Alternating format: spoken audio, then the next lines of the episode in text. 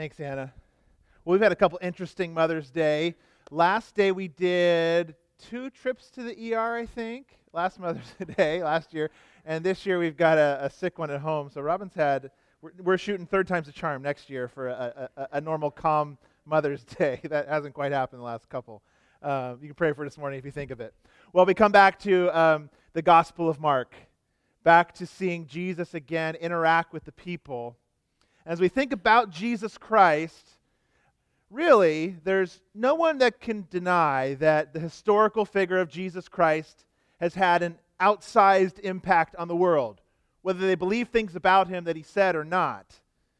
That this man walked the earth some 2,000 years ago and sparked a movement that has grown and continued and has been passed on to billions of people and transformed individual lives and families and communities and, and cultures, really. No one can deny. No one denies that. But if you'd ask individuals today now, maybe even in our room, who do you say that Jesus is? What is his real significance? What did he claim? That's where more disagreement comes into play. And sometimes a lot of disagreement. Here's from this quote from the late Christopher Hitchens. He said, Jesus is Santa Claus for adults. That was the late Christopher Hitchens said that. Or on the other end of the spectrum, to the words of the Apostle Peter, and Jesus asked them, But who do you say I am? From Mark 8.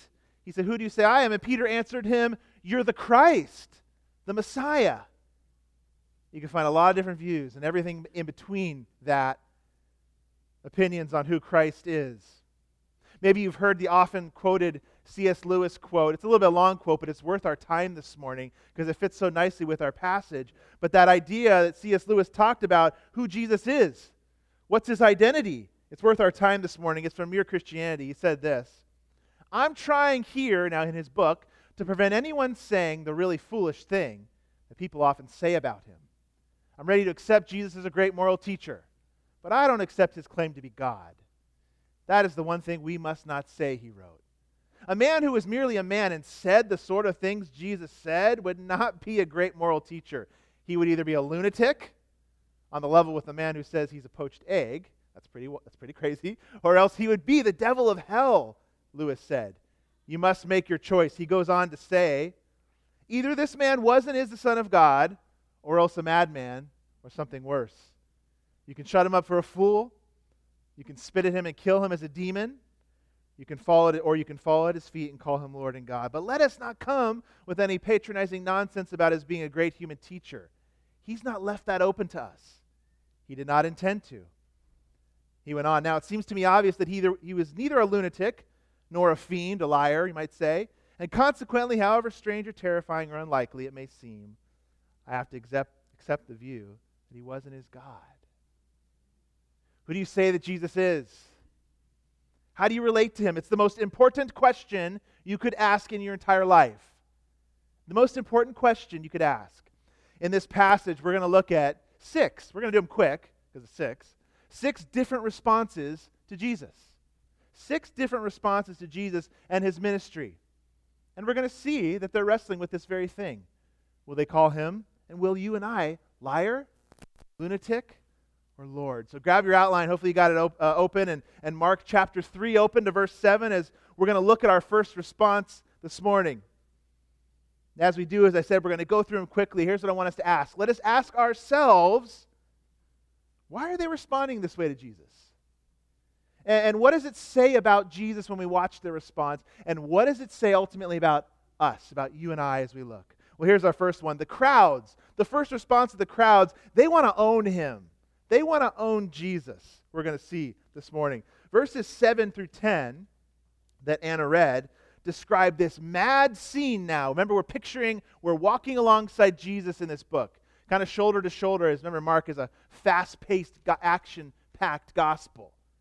And here in verse 10, we have, 7 through 10, we've got this mad scene. Uh, and, and the crowds are surrounding Jesus again. In fact, there were so many people that he was afraid of being crushed. You heard them, heard, uh, Anna read that in the passage today. He was afraid of being crushed. Not only that, they were coming from great distances now. not just the local area where he was, yes, from Galilee, but now from all over Judea, Jerusalem, and all these other extensive uh, geographical areas that were mentioned there. They're meant to really point us to the area that was the Israel of old. Means that by that time in Jesus' ministry, area that was the Israel of old, from all that area now, people were coming towards him, coming towards him. And when you travel far distances to get something, you're not easily turned away, are you? If you've gone really far. Remember the old movie, uh, uh, I, I, think it was old Chevy Chase movie Vacation? They travel across the country to get to, I think it was called Wally World. And they go all the way across the country and they get there and it's closed. And what do they do? I think they end up breaking in, don't they? If I remember correctly. I mean, they're, they're not getting turned away. They've traveled a far distance. They're going to get what they came for. That's a little bit what we got going on here with Jesus. The crowds have come to Jesus, and he was trying to get away a little bit at the sea. But they wanted to own him for their own purposes. They wanted Jesus. We can't fault them. They wanted healings. And healings he gave them and was giving them as they pressed in upon him. Mark describes for us. They pressed in upon him. But do you remember, as we're looking at the Gospel of Mark, what is Jesus' primary purpose? Mark gave it to us right up front. You know, they were not so much interested in what Jesus had to say and what those claims meant about him and, them, that, that their need to repent and believe, but that's what Jesus' primary purpose was. Here it was again from Mark 1. You see it coming up. Jesus came into Galilee proclaiming the gospel of God and saying, The time is fulfilled, the kingdom of God is at hand. Repent and believe in the gospel. That was his primary purpose. And yes, the healings validated that. And yes, the healings came from a heart of love that Jesus had for the people. But they stopped there, most of them. They wanted him for that.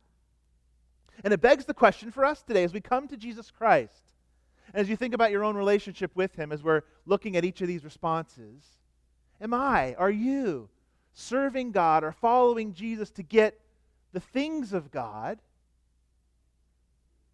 or just to get God Himself in relationship? Well, how do you know that? How do you know if you're looking at your own heart and life and wondering, am I following God just to get the things and the stuff that He promises and the good stuff? Or am I following just because He's God and I want Him? How do you know? Well, some questions to ask. How do you respond when the things God has given you either get threatened or, or, or pulled away by life?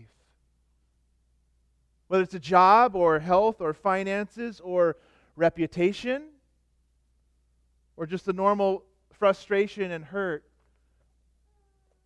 of life? Do you respond with a, a, general hurt or a general frustration, or does your life become a, a life of despair? That's how you know. Do you feel when you lose one of those things that life's just not worth living? Or do you realize, okay, this is hard, this hurts, and but I got to keep going? That's how we know. That's uh, for the most part, that's how we can test our heart, is ask ourselves that question. What's primary for you? If it's the things of God, when they're pulled away, you'll see how you respond in life. His primary purpose was this to bring us a life transformed by relationship with Him through repentance and faith. It's the primary message He's preaching. And yet the people can't quite get past their immediate needs to see that. But we also see something in Jesus' response to the crowds that I think is actually um, pretty encouraging. Those crowds that wanted to own him for their own purposes. It's actually really comforting to watch Jesus respond because he doesn't always respond the way we think he would as the God man.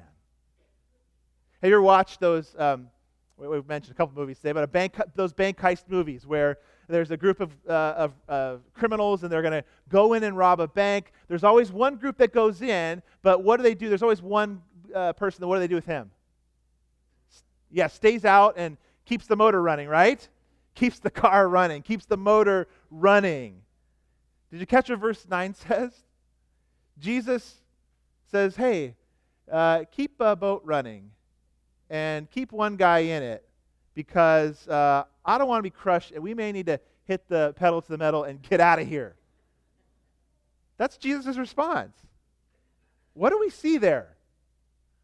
I think we see Jesus in real humanity now, as a real human who can, who can relate now to the stress of a stressful, fast paced, chaotic life. He was going through it. It means he can relate to the stress of your life, the chaos of your life you feel sometimes, the feeling uh, of being overwhelmed. Jesus Christ felt that on the shore of Galilee this day. He said, Keep the car running. We may have to get out of here. He can relate to you.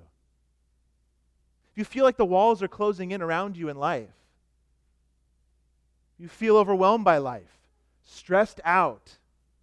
Jesus was a real human too, and he understands what that feels like. He was going through it that day. He understands your trial in deeper ways than you know. He had someone keep the car running. The stressed out mom, maybe this morning, the tired dad, the overwhelmed employee, whatever it might be for you, Jesus has felt it. So run to him, knowing that he sympathizes with you in your weakness. He sympathizes with you, and yet is the Son of God. So he's a human who knows you, can sympathize with you, and yet he's the Son of God. Even as the demons say. Let's look at our second response to Jesus. If the crowds wanted to own him, the demons wanted to out him. They wanted to out him. The last time we ran into some demons in Mark's uh, gospel was chapter 1. Chapter 1 in the synagogue. Do you remember? And the demons uh, said to him, and from Mark 124, What have you to do with us, Jesus of Nazareth? Have you come to destroy us? I know who you are, the Holy One of God. The demons have a partially correct theology. They get things right, but when they say it, it's always like off key. It's always out of tune, you might say. Like when you play two notes that are, uh, I think it's dissonance, when they're kind of clashing. You're like, ooh, that doesn't sound right. You'd heard that. A couple notes that, that just sound kind of off. That's how the demons speak. They may be saying something true, but it's always off key. It's always out of tune. There's always some other underlying motive. Pick it up in verse 10 with me as we'll read 10 and 11. For he healed many, so that all who had diseases pressed around him to touch him. And whenever the unclean spirits saw him, they fell down before him and cried out, You are the Son of God. And he strictly ordered them not to make him known. The demons know. They kind of get it. They, they, they even call him here Son of God. It's reminiscent even of the uh, baptism of Jesus, where he's called the Son of God, where God says it himself. A couple chapters back in Mark. But again, what happens? Jesus says, Don't make me known. He basically says to them again, like he did in the, the previous chapter, Shut up. That's what he says to them. Be quiet. Don't say a word. Shut your mouth. In fact, it's the same word he's going to use as we sang about him calming the storm today. We'll look at it in a few chapters. It's the very same word he says to the storm and the waves. He's got that kind of power. He basically says, Stop. Stop. The demons were attempting, what were they doing? They were attempting to derail God's timeline, to out him before it was his time, to out him too early, to derail the plan. They knew who he was. They didn't maybe quite know how the plan was going to go, but whatever they were going to do to derail it, they were going to do it. They were going to try. On the one hand, they were strangely drawn to him because whenever he shows up, people with demons tend to flock. It's odd. They've, they've known him since they were created, um, so maybe there's something to that. But for whatever reason, they were strangely drawn to Jesus, the very one who was going to destroy them and who was going to defeat them. And he defeats them here with a word. That's all it takes a little word one little word to defeat mighty evil powers. Jesus Christ says, Be quiet. And they stop.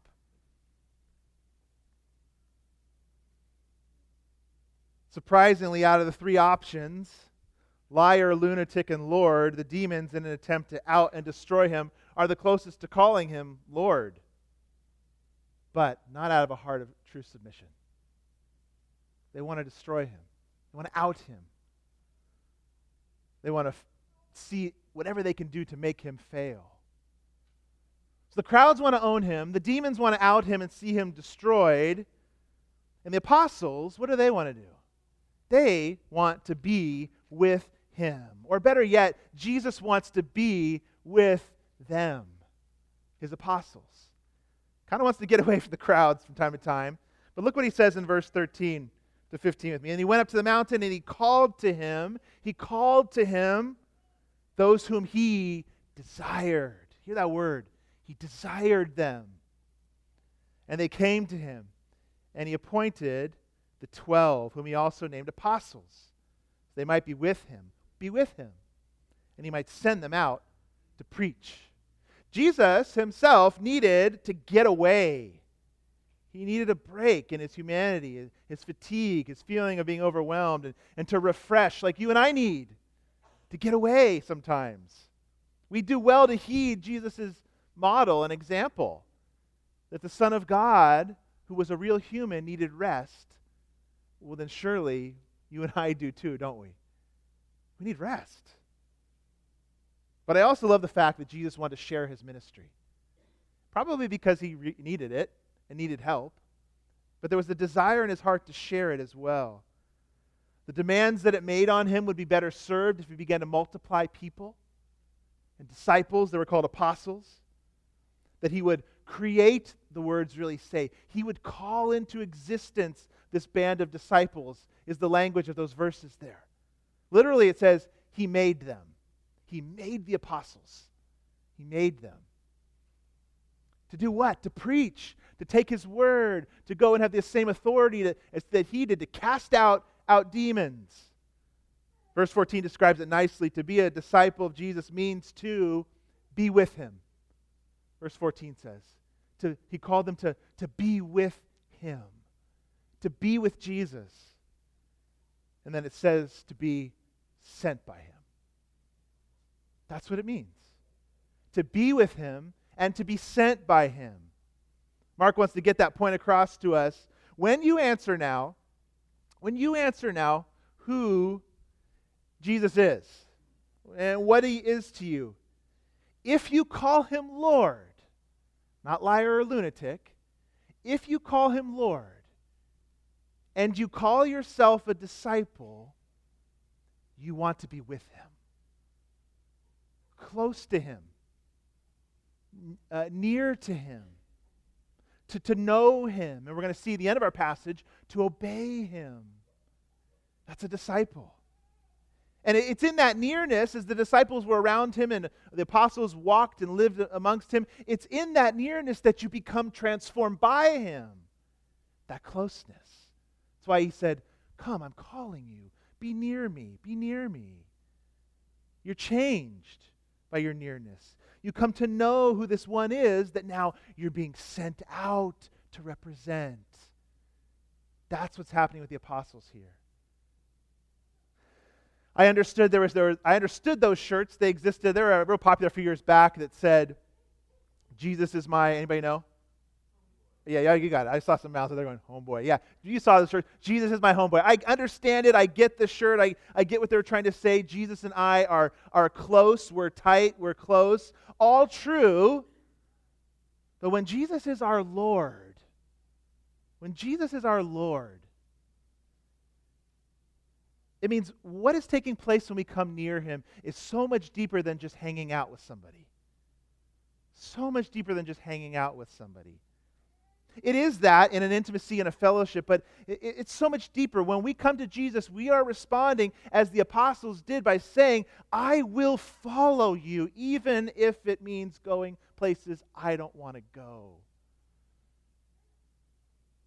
It's deeper than just hanging out, it's more costly at times than just grabbing a cup of coffee with Jesus. And don't get me wrong, the informality and the personalness of Jesus is there too. We can just sit over a cup of coffee and speak to Jesus. I want you to hear me say that. You can do that. But it's also so much more. It means tying your life to his life and being sent by him to serve the world with his message. It's deeper, it is more costly, but it's much more rewarding. It's much more rewarding. Do you view your discipleship that way? Do you think about your life that way? And the intimacy of your relationship with Jesus Christ that way. To be with him, he said, disciples, come. And then to be sent by him, now go. That's what he's saying here. And are you willing to risk? It's a good question to ask. To come to follow Jesus Christ, sometimes people say, count the cost. It's absolutely worth it.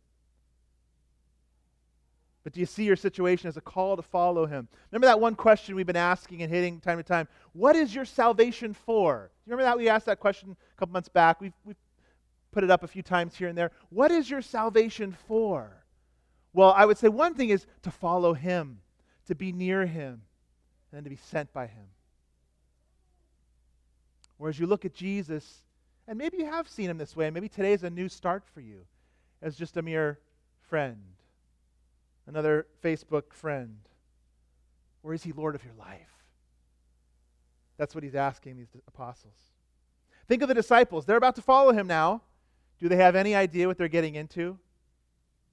Not really. They're going to follow him to the agony of the garden and beyond. In a short time, they're going to have to count the cost, but it is absolutely worth it. Because it's the purpose you were created for. That's why. It's the reason you exist and I exist is to be in relationship with Him. It's absolutely worth it. That's why we call it reality, truth, ultimate reality. Because if you're outside of this, you're living for something, and it might be something that gives you some modicum or form, or amount of pleasure, but it's not what you were created for, ultimately now. It's to be in relationship with Him. The crowds want to own him, the demons want to out him, disciples want to follow him, and the scribes want to destroy him. The scribes want to destroy him. Again, we have we've been calling them special councils for the investigation of young rabbis.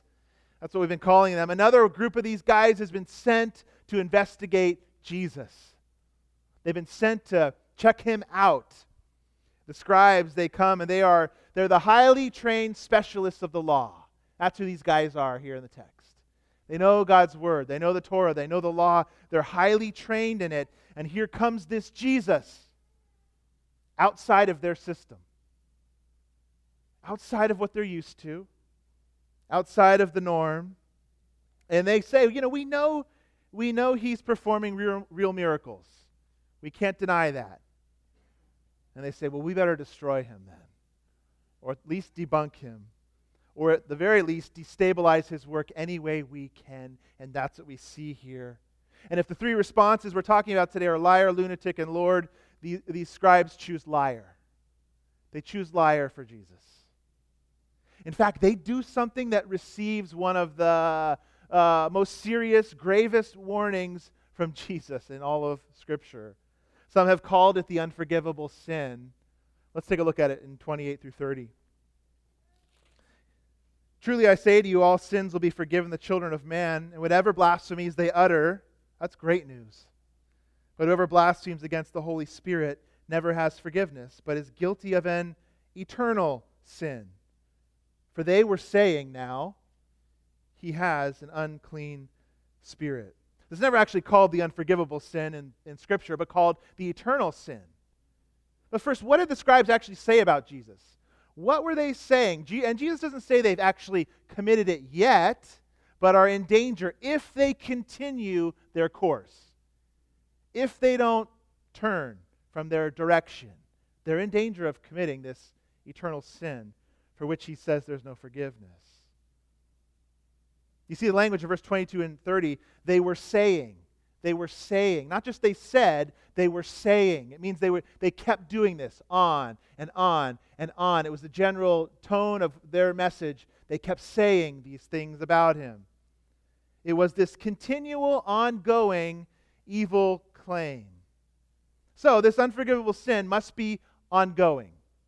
It's not a one time thing, it's a continual thing. Not a one time, even blaspheming of the Spirit or taking Jesus' name in vain, as serious as, as those are. Verse 28 says, those are forgiven.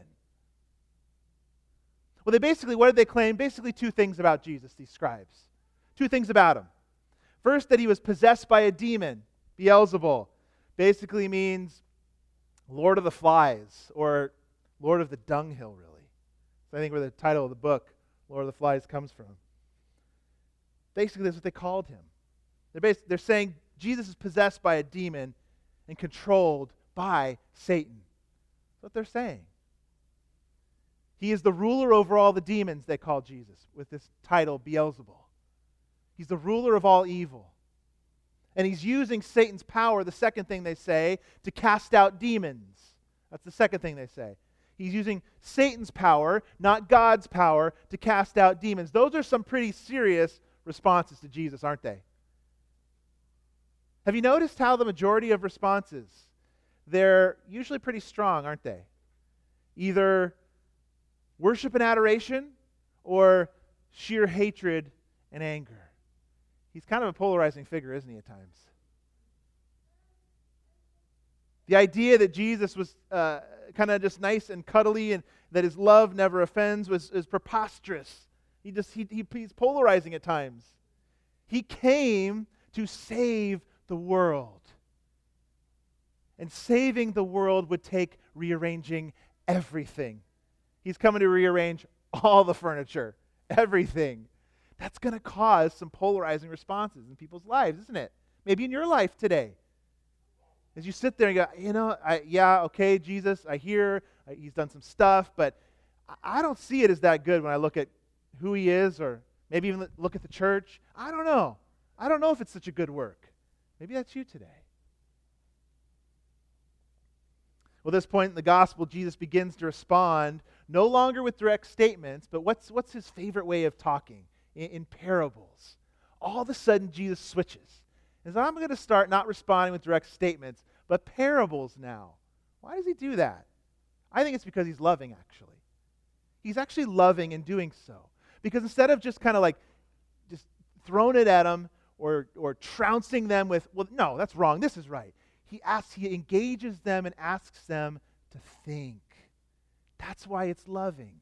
He treats them like people and says, let's actually think about this together. That's what love does. He doesn't just crush them. He says, well, let's engage on this. You might walk away saying, no, we got to destroy him more, but let's at least engage. I love what um, uh, this guy David Garland says Jesus' use of parables with his opponents is the way of true love. He does not simply want to rout them in debate, but to entice them to think together with him. And isn't that what you want to do with those that uh, haven't come to trust Christ that you know? We don't want to just rout them. We want to engage and say, let's think about this together. And that's what Jesus is doing here with these parables. He says to them in a summary if there's a kingdom now, if there was a kingdom, and a strong man, a ruler of that kingdom, would he really defeat his own purpose by casting out his own from people, the demons? I mean, if I do things by the power of Satan's scribes, why would I be destroying Satan's plans? Think about it, scribes. That's what he's saying to them. It makes no sense, scribes. But what he's ultimately saying is, scribes, you see, something much greater than that strong man is here. Something much more powerful than Satan is here. A new kingdom that's going to come and bind that strong man. This is a cosmic kingdom battle waging and taking place, and Jesus is going to win. If here it only takes a word, he's going to win this battle. And if this is the case, that what's taking place here is some big cosmic battle, you can begin to see how standing in the way of that mission is a really big deal. Is a really big deal. And in fact, Jesus goes so far as to say, if you fully oppose me, you're aligning yourself with Satan. It's pretty heavy words, he says to the scribes. But if it is on that grand of a scale that he came to rearrange the entire furniture of the world, by saving a people, you begin to see if I stand in the way of that, that's pretty serious. I mean, Peter, in a few chapters, is going to get a really strong rebuke from Jesus, isn't he? You remember? Jesus begins to discuss the way he's going to uh, win this kingdom battle by his death. And Peter forbids him. And how does Jesus respond? Mark 8:33 says this. Get behind me, Satan, he says to Peter, his beloved apostle. For you're not setting your mind on the things of God, but on the things of man. It's a strong reminder that to be opposed to Jesus is to align oneself with his enemy, Satan, who's not a very strong enemy. In fact, he's a created enemy, he's not a self existent enemy. There's no such thing as yin and yang. Let me tell you that. You know what that is? That they're equal powers, good and evil. That Star Wars would have us believe, and it's just oh, one at a time or the other. It's whatever side is. The, no, there's no such thing as yin and yang in Christian theology. There is one God, and all his enemies are created, and he will control and defeat all of them. That's what we believe. That's the truth. Peter was standing in the way, at least at that time, and it was worth a rebuke from Jesus. Now's the time today. Now is the time to align yourself with the victor through repentance and faith. Now is the time to call him Lord, not liar and lunatic, but Lord. I know you're wrestling some, some, some of us in our hearts today with this. Good. Wrestle with it. Don't ignore that those feelings coming inside. Don't push them down. Embrace them and think with Jesus through these parables. Don't ignore it. It's something happening. So what's this unforgivable sin? We gotta talk, we gotta talk about it, right? It's the elephant in the room, isn't it? There's some passages that, that are elephants in the room. This is one of them that every Christian or follower or person goes, What would that be? The eternal sin. It's the uh, that we might call the so-called unforgivable sin. As I said, it's only called the eternal sin in the Bible. I think Kent Hughes describes it, he's a, a theologian, describes it really simply for us. He says this very simply now it is the ongoing, continual rejection of the witness of the Holy Spirit to the divinity and, and, and Saviorhood of Christ. It's the perversion in the heart that chooses to call light darkness and darkness light. It's the continuing rejection of the witness of the Holy Spirit. Whether that witness be a quiet witness in the conscience, the rational witness of the Word, or even miracles and wonders. It makes sense. It makes sense that to reject the work of Jesus in an ongoing way with an increasing hardness of heart until death, of course, is unforgivable. That's what he's getting at here. But it's also a warning to us now to turn to Jesus. To turn to Jesus. Well, let's say you're a Christian, you're a follower of Christ, and today you're saying, I'm a little concerned. Have I, have I committed the uh, unforgivable sin? The eternal sin? Have I committed that? Let me set your mind at ease. If you're concerned at all that you've committed the unforgivable sin, you haven't committed the unforgivable sin. If you're concerned at all today, you have not committed this sin. There's some comfort in that, right? some comfort in that. The eternal sin is a, hardened heart until and into eternity that calls the work of Jesus a lie, the work of the devil. But I will say this it is people that are sitting in a church or that know the truth are the most often the ones that commit this sin because you got to have some knowledge about who Jesus is. Be able to say, no, no, no, no, no. I, I've heard the works of Jesus. I don't claim that. In fact, I don't want anything to do with it. So there could be someone here today who is struggling with that, but a, a believer in Christ won't commit this because even your concern shows there's a love in your heart for Christ. Something is happening there. So the crowds, the demons, the disciples, and now his family wants to arrest him. You know, if I was wanting to choose an ironic passage for Mother's Day, this would be the one. This would be the one. It's funny in God's providence how things are sometimes a little funky, but I was even reading a commentary today that said, this probably wouldn't be a passage that'd be great for Mother's Day. well, it's lined up and scheduled for this Sunday, so as we come to Jesus' family's response to him, they choose lunatic. And we get one of Jesus' toughest sayings to his family, and his mother included there.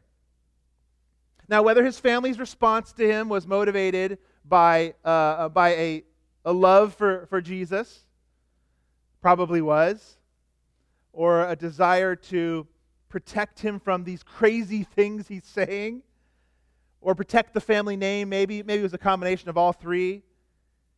It's clear this, this wasn't a friendly visit. Look at verse 20 and 21. Then he went home, and the crowd gathered again so that he could not even eat. And when his family heard it, they went out to seize him, arrest him, for they were saying, He is out of his mind. Jump to 31. And his mother and his brothers came, and standing along outside, they sent him and called him, and a crowd was sitting around, and they said, Your mother and brothers are outside seeking you. And Jesus' response would have floored them. In a culture where family identity was everything, family identity was, was, was everything. Your family was life, and life was your family. Your family was life, and life was your family. If our culture problem is the uh, idolatry of the individual, their culture's issue was the idolatry of the family. Uh, family was everything. Look at verse 33 or 35, how he responds today to close this. But the woman, uh, excuse me, that's chapter 5. Chapter 3, uh, verse 33. And he answered them, Who are my mother and brothers? And looking about at those who sat around him, he said, Here here are my mother and bro- my brothers. Whoever does the will of God, he is my brother and sister and mother. It leads us to our final response. And the response is that response, it's the only right response to Jesus, is to follow him in obedience. His true family members want to obey him. That's our final response today. His biological family wanted to arrest him, and Jesus says, My true family wants to obey me. Clearly, now, I want us to all hear this. Clearly, now, Jesus is not saying on Mother's Day of all days to sever your ties with your family. He's not saying that. In fact, in the last few moments of, his life, didn't he love his mother dearly? He was still loving and caring for his mother and thinking of her when he's on a cross dying. He said this, John 19. Jesus saw his mother and the disciple whom he loved standing nearby. He said to his mother, Woman, behold your son. He said to the disciple, Behold your mother. And from that hour, the disciple took her to his own home. He tells the apostle John in John 19, he says, oh, He's hanging on the cross now, about to die. Take care of my mom. Take care of my mommy. Bring her into your home. Take care of her. Look out for her. So he's not saying that. He's not saying that on Mother's Day. Break ties with your family. So what's he saying? When he says, My mother, brother, and sisters are the ones who obey me, what's he saying? Because it really means everything for us today. What he's saying is that there's a kinship, there's a family bond that is deeper than even the flesh and blood family. Do we see the church that way? Do we see each other that way? That's what he's saying. There is a kinship and family bond that is deeper than even flesh and, blood. And obedience doesn't give you entrance into that family. He's not saying that. Faith and repentance does that. But obedience is what is that evidence that you are part of that family. Does that make sense? Obedience isn't what saves you. We know that. Faith and repentance saves you. But obedience is sure a sign, Jesus is saying, that that deeper bond, obedience is a sign that you are part of that family. We all know this. You know this. When do you feel most distant from God? When you're sinning, being disobedient. When you're sinning. When you're stuck in sin. No one is more miserable than a sinning Christian who hasn't repented. I, I, I mean, I know that. I think you can probably relate to that. We know that. We know that. You feel distant from God, don't you? You feel distant from because he's your family. We're family. You feel distant from the family. Kids in here know this. Those who are sitting here with their moms or dads today, when you have disobeyed your parents, even, and you realize that you're in the wrong, you feel distant from them, don't you? When you finally see your sin. Christian men stuck in porn addiction. There's no one more miserable who feels alienated from their God in disobedience, feeling miserably far from God. Or how about the anger that you just can't let go and it keeps lashing out and you know it's there, and every time it does again, you feel far from the family? We know this. And you wonder, why am I feeling so far from God right now? Obedience fosters intimacy with God. That's why. Obedience is the, is the, the, the, the way that God fosters that intimacy when you live for your Father. It's not what saves us, but it's evidence that you are in His family. So, Christian who's miserable in sin, repent and turn back. He said in verse 28 there's forgiveness for all these sins. Repent and turn back to Him again today. But how about if you're wondering, how do I respond to Jesus' words? They are tough words, these words about the family. Where's the tension for you in Jesus' words? That my true mother or brother and sister are the ones who obey me when his biological family is right there, his mother's right there. They are they're tense words. I want everybody here to think that this morning. Because we all have a place that it causes tension for us when Jesus says a family member obeys. We all have that tension. Here's what he's standing there saying, looking at him at those who sat around. He said, Here are my mother and my brothers. For whoever does the will of God, he is my brother and sister and mother. So here's a few different options. Maybe you're a bit more of kind of the lone individual type. Maybe you've bought into, these are a couple ways to respond out of this. Maybe you've bought into the, uh, I would even call it American lie that I'm my own captain. Nobody's going to tell me what to do. Nobody's going to get in the way of my plans. And in fact, that's actually where my true meaning comes from. And the truest, what makes me a person. I am an autonomous individual. I mean, that's the ethos, that's the mantra, that's the worldview of America and the, the West, really. Does Jesus claim to be Lord of your life hit you there? Maybe that's you this morning. Or maybe you're at the other end of the spectrum. And to call Jesus Lord would actually cause you trouble with your biological family. That might be you this morning. Maybe you're at the other end. That to call Jesus Lord and to follow him in obedience would cause trouble for you on the family front. Jesus says it may. You know, if I claim Christ as Savior and Lord, do you know how much I'd be ridiculed by my family? My family would almost disown me, I think. I'd be the laughing stock of my family. It would cost me too much. Well, it does, it does cost. It, it, it costs a lot for us to follow him. But we can always say this it cost him more, didn't it? It costs him more. It cost him his life. It cost him that taking on the punishment of our sin so that you could be his family member today. It costs him more. Maybe you're the third one for you is and I hope this is for you. Maybe you don't you're a person that just you don't really have good relationship with your family. Relationships are broken. You feel lonely. Guess what? There's a kinship and a bond that can be deeper than even your biological family, and they're in this room. They're here today. That must be true, or at least a possibility if Jesus says it. I hope that's your response today wow, I get to be part of something deeper. Doesn't mean I don't love my mom, my dad, my brothers and sisters. They are my biological family and they always will be, and I've got a unique tie with them. But Jesus' reality says there must be a way to have something deeper than even that biological reality. That's what I want so bad for us, Bethany Church. That you can look at the people in the pew and say, man, it's something unique. There's a kinship here that's nowhere else. A fellow brother and sister in Christ, part of the family of God. So, what do you call him today? We close with it. What's your response today? Liar? Lunatic? or Lord. Let's pray.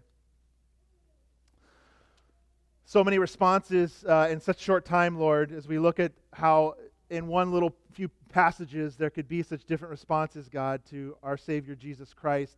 And each one of us today has to wrestle with how do we respond to Jesus? Is it family? Is he family? Do we respond in repentance and faith and, and have a longing desire to please our Heavenly Father? Lord, help us continue to wrestle with that today. I pray even today, Lord, that you would cause someone who's on one of those